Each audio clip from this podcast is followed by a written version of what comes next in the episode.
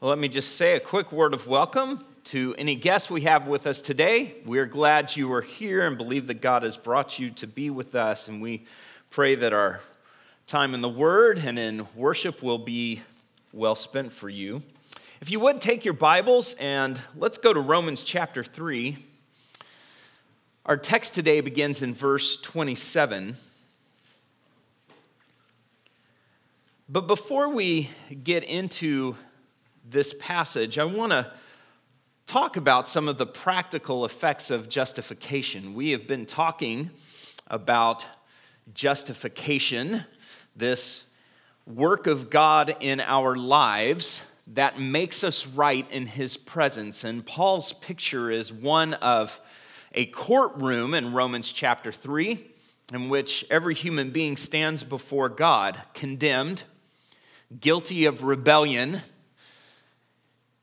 and in which God, the judge himself, provides righteousness for us. It is God's righteousness for us. But as I reflected this week on this wonderful teaching on justification, I recognize that this section of Romans is very theologically dense.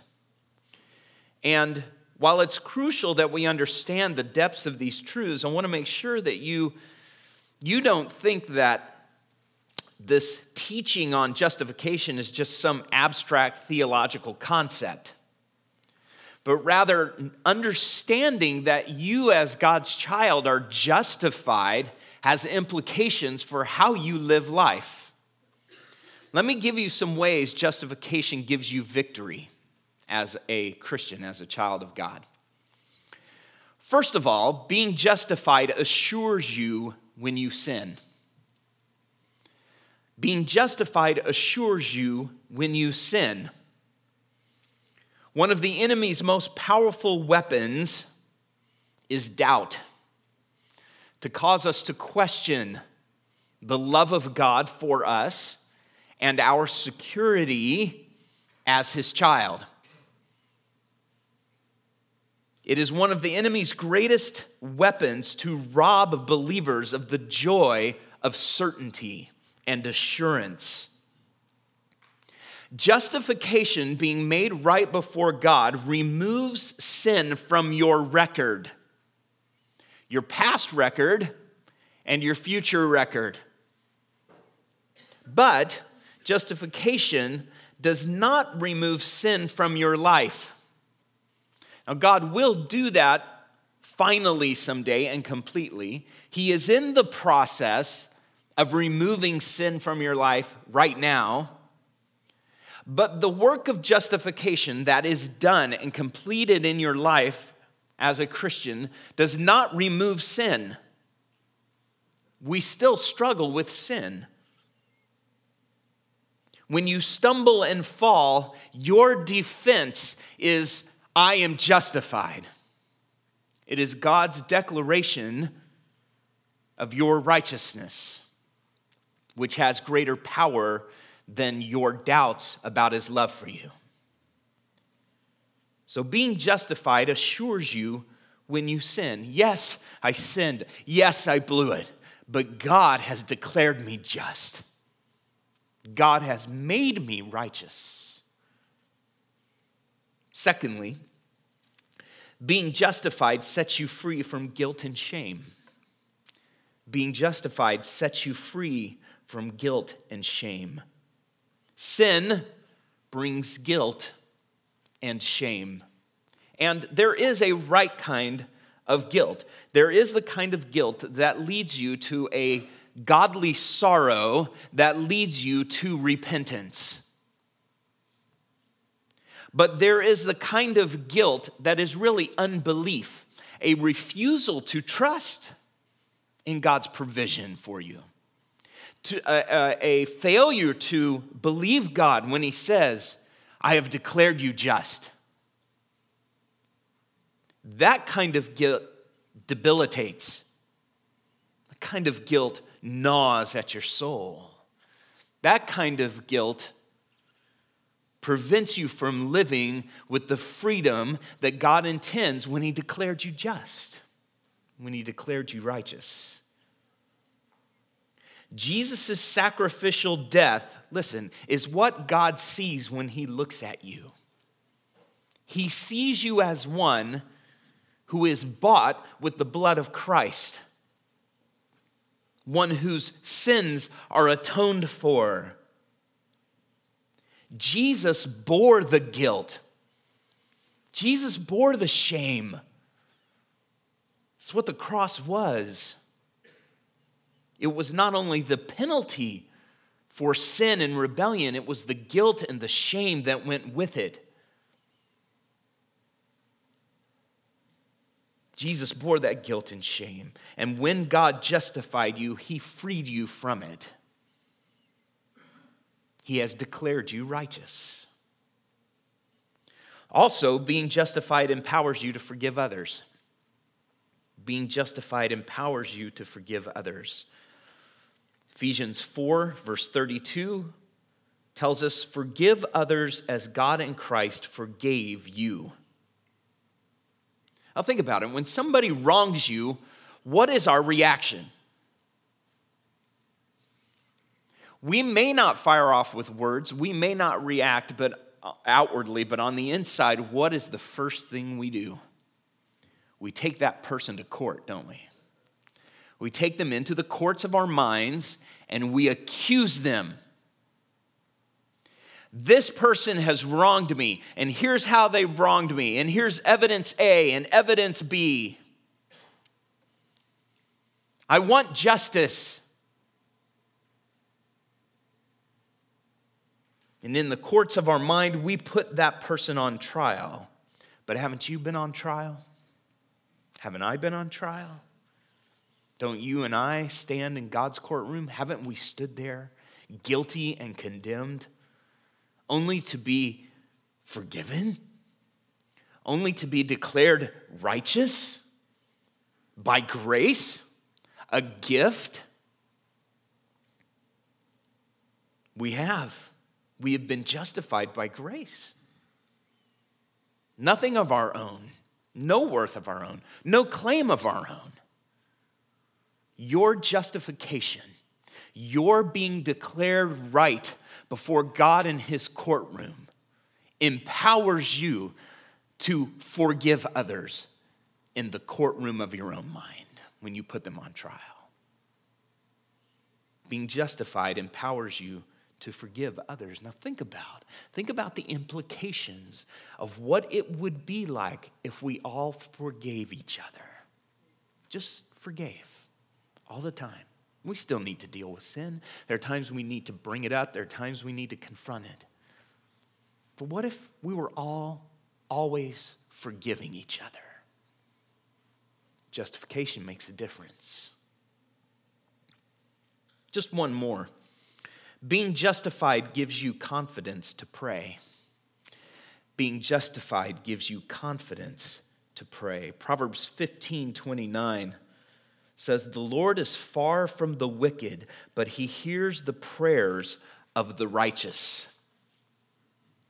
He hears the prayers of the righteous.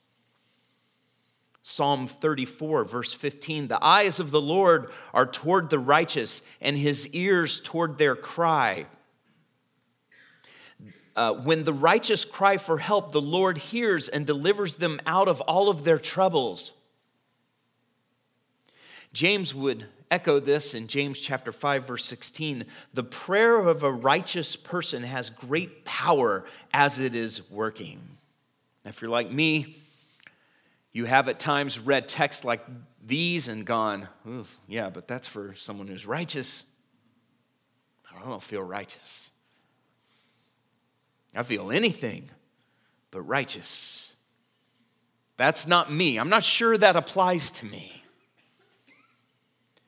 but it is you. It is you. If you've believed in Jesus for justification, you are the righteous person. You are the righteous. And God's declaration, again, has greater power and authority than your emotions.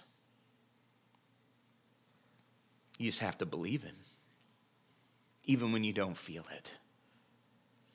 This is why The apostle John would write in 1 John chapter 5, I write these things to you who believe in the name of the Son of God, that you may know that you have eternal life.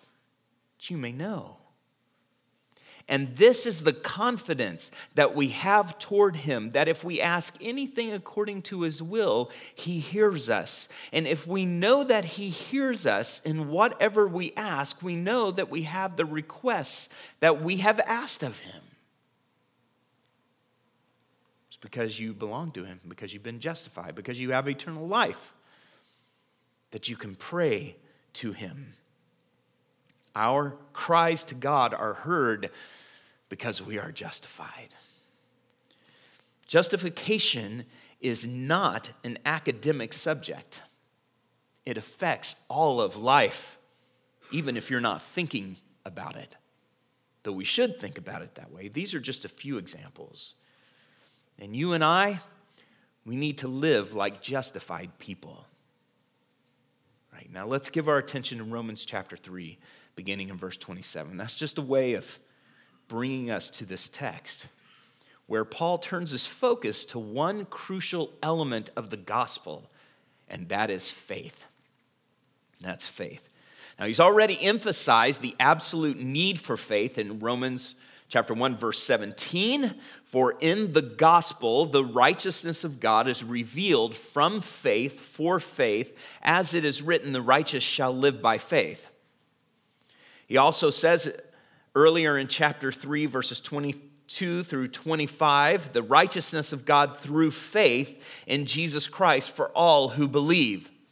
This redemption that is in Christ Jesus is to be received by faith. He says it again in verse 26 God would be the just uh, would be just and the justifier of the one who has faith in Jesus. And now Paul clarifies that when he says by faith, he means by faith alone. Faith and faith alone. As I've mentioned before, it was this teaching, this claim, sola fide, faith alone, that fueled the Protestant Reformation and brought the reformers, especially Martin Luther, into such sharp conflict with the Roman Catholic Church, which teaches the need for human cooperation with God's grace to bring about justification. That's why when the Roman Catholic Church heard sola fide, they condemned it as heresy. Whereas Martin Luther declared if that article, the article being justification by faith alone, if that article stands, the church stands. If it falls, the church falls. Why is this so crucial? Why is this so vital for salvation? Romans chapter 3, beginning in verse 27. Then what becomes of our boasting? It is excluded. By what kind of law? By a law of works? No, but by the law of faith. For we hold that one is justified by faith apart from works of the law. Or is God the God of Jews only? Is he not the God of Gentiles also? Yes, of Gentiles also, since God is one who will justify the circumcised by faith and the uncircumcised through faith. Do we then overthrow the law by this faith? By no means. On the contrary, we uphold the law. Father, this is your word, the word of our salvation and its truth is our, our only hope. Lord, help us to wrestle well with what you have revealed here. Lord, I pray that you would open our minds to understand, that you would make our hearts soft to respond. Amen. Now, keep in mind that Paul's concern in these chapters is that people return to their Creator that people be saved from God's wrath, which is being revealed from heaven. Paul says, This is the gospel that I preach. This is my commission. Why is justification by faith alone so crucial? Why divide the world over it? Because faith alone brings a person into a right relationship with God. Faith alone brings a person into a right relationship with God. And this is how. First, faith alone eliminates boasting. Faith alone eliminates boasting. Then what becomes of our boasting? Boasting here isn't just bragging. We, when we hear the word boasting, we think of someone who brags who brags about themselves, who tries to, to talk about how good they are and what they've done, what they own, what they've accomplished. But here, when Paul says, then what becomes of your, our boasting? It certainly includes bragging, but he's talking about your point of pride. Whatever it is that you want to show off, whatever it is you appeal to as credential what happens to our claims of achievement? What happens to our credentials? What happens to our confidence in our cooperation? If the righteousness of God has been manifested apart from the law, if the righteousness of God is for those who believe in Jesus Christ, if justification is grace as a gift, then what becomes of our boasting? Boasting is excluded, Paul says, rejected. Our achievements and our boasting in them are excluded from any role in making us just before God. By what kind of law? By a, by a law of works? No, but by the law of faith. In other words, what kind of governing principle excludes any boasting from us? What kind of system would exclude the boasting? Is it the system of the law of works? Isn't it, is it this governing principle? So then, the law of works is the law of Moses, then, that's seen as an entire system of demands a system of demands that required works to have those demands satisfied. So the law that requires works does not exclude boasting. But neither can the law that requires works justify a person. It can't justify a person. No, but by the law of faith. So it is this governing system of faith. Paul is making a play on words.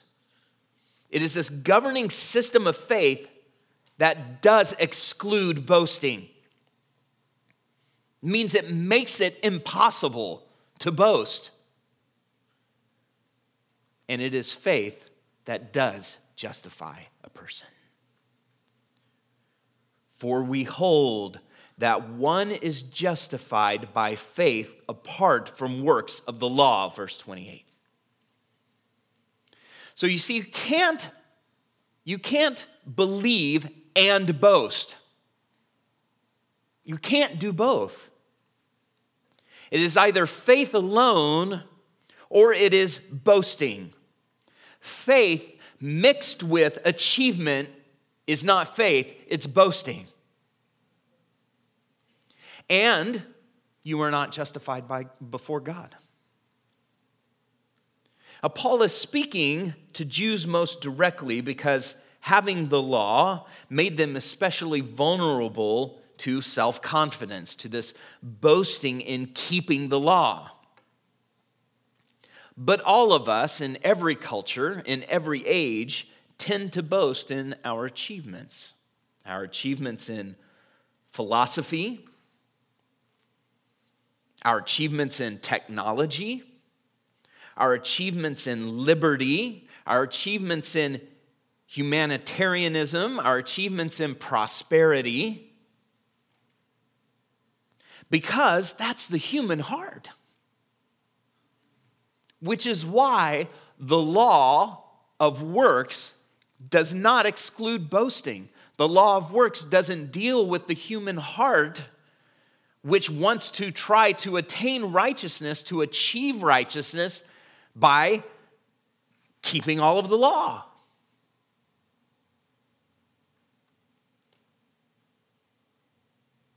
This is the human heart. And it's why every religion in the world, except for evangelical Christianity, is built on human achievement or failure. Justification by grace alone, through faith alone, in Christ alone, makes evangelical Christianity the most radical religion on the earth. We come to God with empty hands. We boast in nothing except for Christ. That distinguishes Christianity. If this is true, if justification by faith alone is apart from works, then what do we do with all of the rest of the New Testament passages about the importance of works? Well, most of those passages are speaking about the importance of perseverance, that as someone who has had faith and been justified before God, is to live out their faith. But especially, we have to wrestle with James 2 24. Paul says in Romans 3 28, for we hold that one is justified by faith apart from works of the law. Okay? James writes in James 2:24, you see that a person is justified by works and not by faith alone. Okay. Hold on. Because what are we supposed to do with what seems like a direct contradiction between two verses? Now, some will come to these two passages and they will say, well, James and Paul obviously disagreed. They had a theological disagreement. And James promoted one thing and Paul was teaching another. And James and Paul obviously had a conflict. The problem with that is that we hold to one divine author. Yes, James is a human author, and yes, Paul is a human author. And it was possible for even the apostles to have disagreements. If you want an example, you can see in Galatians chapter 1 where Paul records a conflict he had with the apostle Peter and had to confront him. So they can have disagreements. But when they are writing the New Testament, we understand that they are being carried along by the Holy Spirit to reveal divine truth that the one divine author is overseeing. If we begin then from that point, we have to say, well, these two verses, how do we reconcile them then? They don't contradict each other. Now, some will then say, in a way of relie- relieving the tension, trying to solve for this, that they mean different things by the terms they're using, that they're using justified differently. That's a very common one. Or they're using works differently, those terms differently. That's also a very common resolution. But I would say that the difference has to do with two reference points as seen in the context of James chapter 2 and in the context of Romans chapter 3. Now, this is just kind of a summary. Otherwise, this turns into a second sermon within a sermon on James chapter 2. Okay. But as a summary, Paul in Romans chapter 3 is correcting a misunderstanding of the relationship of faith and works, where works are something done to merit salvation, merit justification. James is correcting a misunderstanding between true faith and false faith, which he calls dead faith. Those are their two reference points. And you can read James chapter 2, verses 1 through 26, and you can see James's argument here. I'm sorry, verses 14 through 26. You can see James's argument that someone who claims to have faith but has no works, can that faith save him? James is confronting a false kind of faith. So Paul sees boasting in works as competing with faith. Therefore, faith alone saves. Your works merit nothing, they are no credentials. James is speaking of works from a different vantage point. He is looking at works not as meriting justification, but as necessary to the kind of faith that saves. Let me illustrate it this way Paul is comparing a tree to a telephone pole. Paul is pointing to the tree and saying it is only faith that saves, faith alone. To attempt to be justified before God by climbing the telephone pole will only end in judgment. You can never climb fast enough, you can never climb high enough.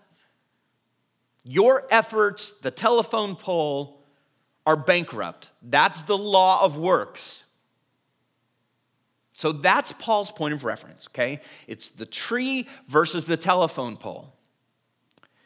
James is not concerned about the telephone pole at all. James is comparing two trees. And James says, yes, he would agree with Paul. He would say, yes, the tree, faith alone.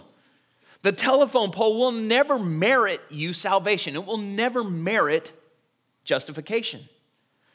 But James says, but there are two kinds of trees over here. One tree is a living tree that works, it has works, it has changed life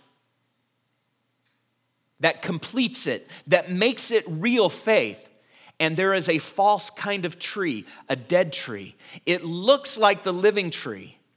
But if you go with that tree, that's just as bad as the telephone pole. That tree is a dead faith and it cannot save you. You see what I'm saying? So that's the reference point. These two verses, when they're just taken side by side, appear to be saying two contradictory things, don't they? But when you look at the argument of the two passages, they're, complement one another because both of them are dangerous. Both of the alternatives to faith that works, a living faith, brings death, destruction, and judgment. Whether you are trying to achieve righteousness by your own merits, by your own works, or whether you think that having faith means you can live however you want, both of those will damn your soul. James and Paul both find the one truth. There is one kind of faith, and it is that faith alone that saves, that justifies. Paul actually says something very similar to James. It's not that far off. Ephesians chapter 2, verses 8 through 10. And we know the first two verses very well. For by grace you have been saved through faith. This is not of your own doing, it is the gift of God, not a result of works, so that no one may boast. There you go. There's Romans chapter 3, verse 28. It is not by works, so that no one can boast. No one can pull out their credentials. No one can say, Yeah, but I did this, and I sacrificed this, and I gave up this. And verse 10, though, for we are his workmanship, created in Christ Jesus for good works, which God prepared beforehand that we should walk in them. And the picture that Paul gives here in verse 10 then is that being saved, this grace that is at work in our lives, that is not our own doing, that is a gift of God, that is not a result of work, comes with a path of good works, which God has already prepared that we should walk in it. And if we are not walking in it, then that is not the salvation by grace through faith of verses 8 and 9. So you see, Paul doesn't disagree with James. He's saying the same thing in Ephesians 2. All right, back to Romans chapter 3 then. Faith alone, faith alone.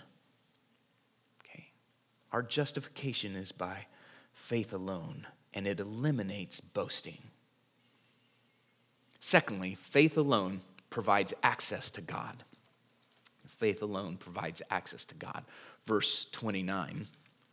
Paul continues his point by arguing that if righteousness came through works and not faith, then God would have to be God over the Jews only. And the Gentiles would be left out with no God. Because the law, which gave Jews their identity as God's people, was a barrier to Gentiles. The law was meant to separate the Jewish people out, designate them, identify them as God's people, set apart to Him.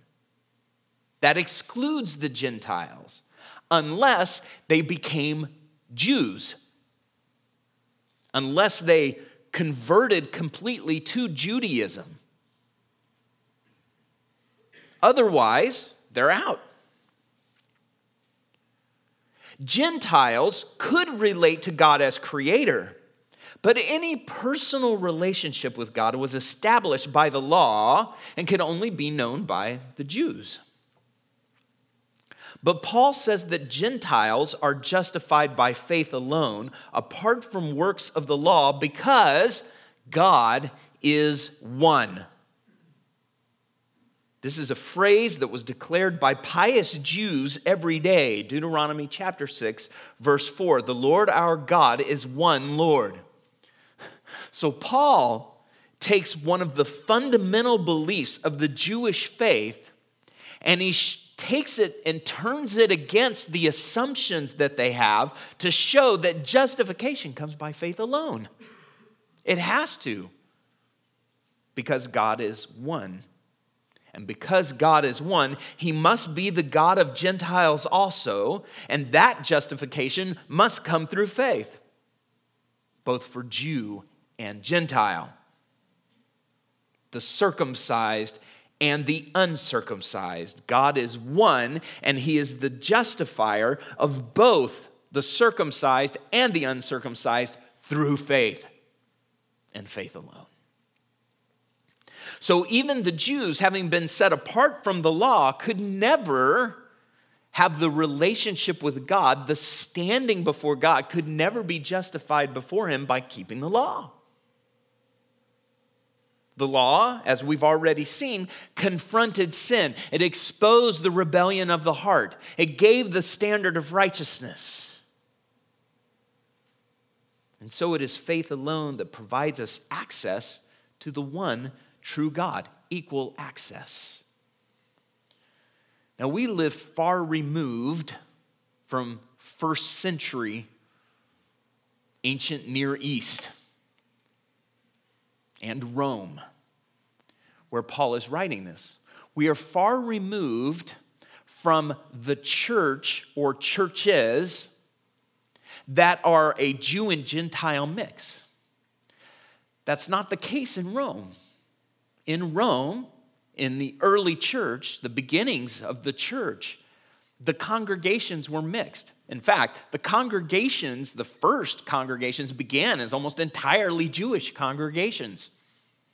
Christianity was seen as a sect of Judaism. Part of the reason Luke writes the book of Acts is to explain how Christianity is not a sect of Judaism, but a different belief system and religion altogether. Though tied, of course, to the covenants in the Old Testament. But they had a conflict that we don't really experience in the same way today. But as we work through Romans, you're going to see that that's part of what Paul is unpacking in Romans is this understanding of the right relationships between Jews and Gentiles. But we have to appreciate through the pages of the New Testament what it means for us as Gentiles to be included in the covenant, to be included in salvation. We're so far removed that we have to work to appreciate it. But we were excluded, we were outside before Jesus came, before the church was born. And whether Jew or Gentile, as the writer of Hebrews writes in Hebrews 11:6, without faith it is impossible to please him. For whoever would draw near to God must believe that he exists and that he rewards those who seek him. We have access to God because justification is by faith alone. So faith alone provides us access to God. Thirdly, faith alone upholds the law. Faith alone upholds the law. Verse 31. Okay, so if this is the case, that righteousness before God is gained by faith alone, that it's gained apart from any works, we would be left to think that the law then is overthrown, or this word could be nullified, or I like the word canceled. That the law is just canceled. You know, this is what the, Jesus came along and he preached so radically that this is what people initially thought Jesus was preaching, such that he has to say in Matthew chapter 5, verses 18 through 20, I have not come to abolish the law, but to fulfill it. I have not come to destroy it. I have not come to overthrow it. I've not come to cancel the law out, but to fulfill the law. This is why Paul responds so adamantly here. Are we, do we overthrow the law? Do we cancel the law? By no means. No way. No way. On the contrary, we uphold the law. So, how does faith, this is the question, how does faith, apart from works, uphold the law? That demands works. Well, uphold means something like Jesus meant in, uh, Matthew chapter 5 fulfill. So faith alone doesn't cancel the law. Paul says, no way. Faith fulfills the law. And you say, what? How's that? Doesn't that make faith a work? So, my believing is fulfilling the law. That's how I'm keeping the law. Doesn't that make faith a work in and of itself? No. And here's why because it is faith in Jesus Christ. That's why. It is faith in Jesus Christ, and Christ fulfilled all the demands of the law. That's what he meant in Matthew 5 when he said, I've not come to abolish the law, but I've come to fulfill it. And he says, not one jot or tittle. Those are, those are Hebrew words for, for little marks in the Hebrew language. Not one jot or tittle shall pass away before all of the law. Nothing shall pass away. How does Jesus do that? How can he say that? I've come to fulfill it.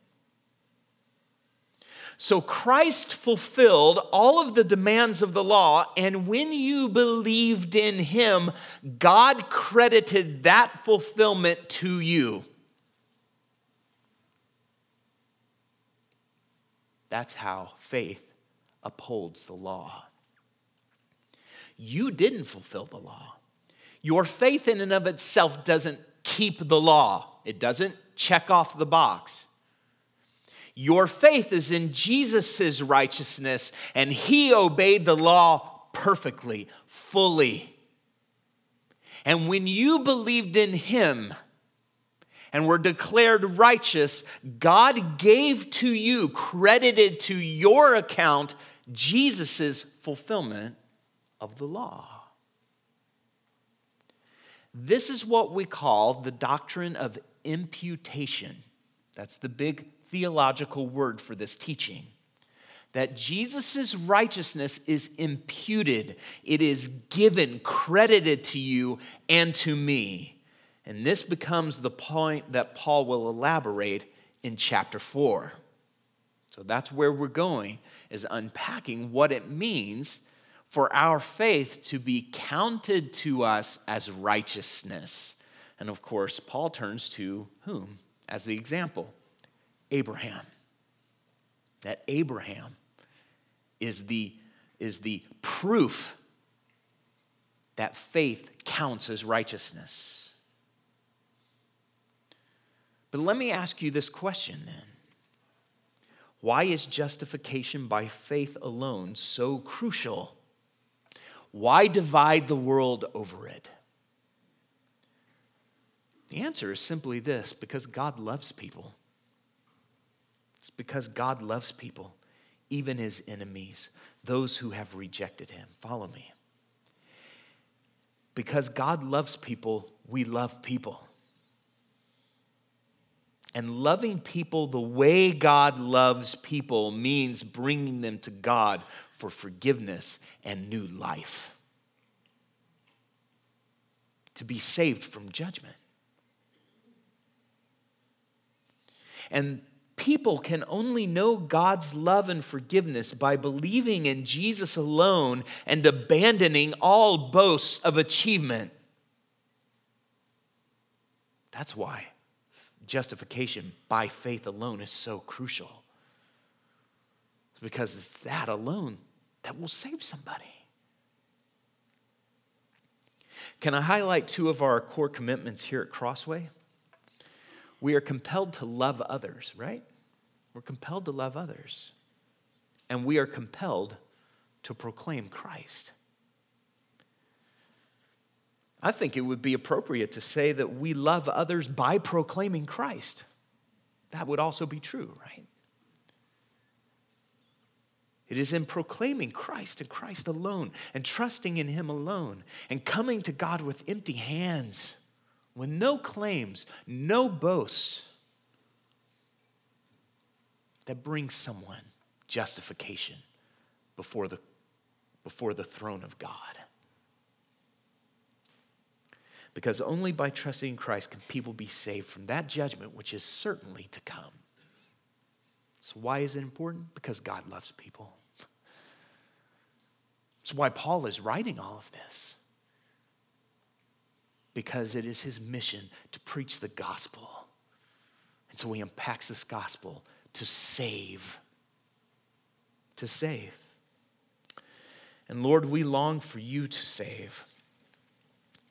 Lord, we long for people to come to the truth, to come to you with empty hands, and to know the thrill, the true joy of what it means to bask in your grace, to simply believe you, to humble themselves, let go of any claims before you, that they might be justified by grace alone and through faith alone in Christ alone.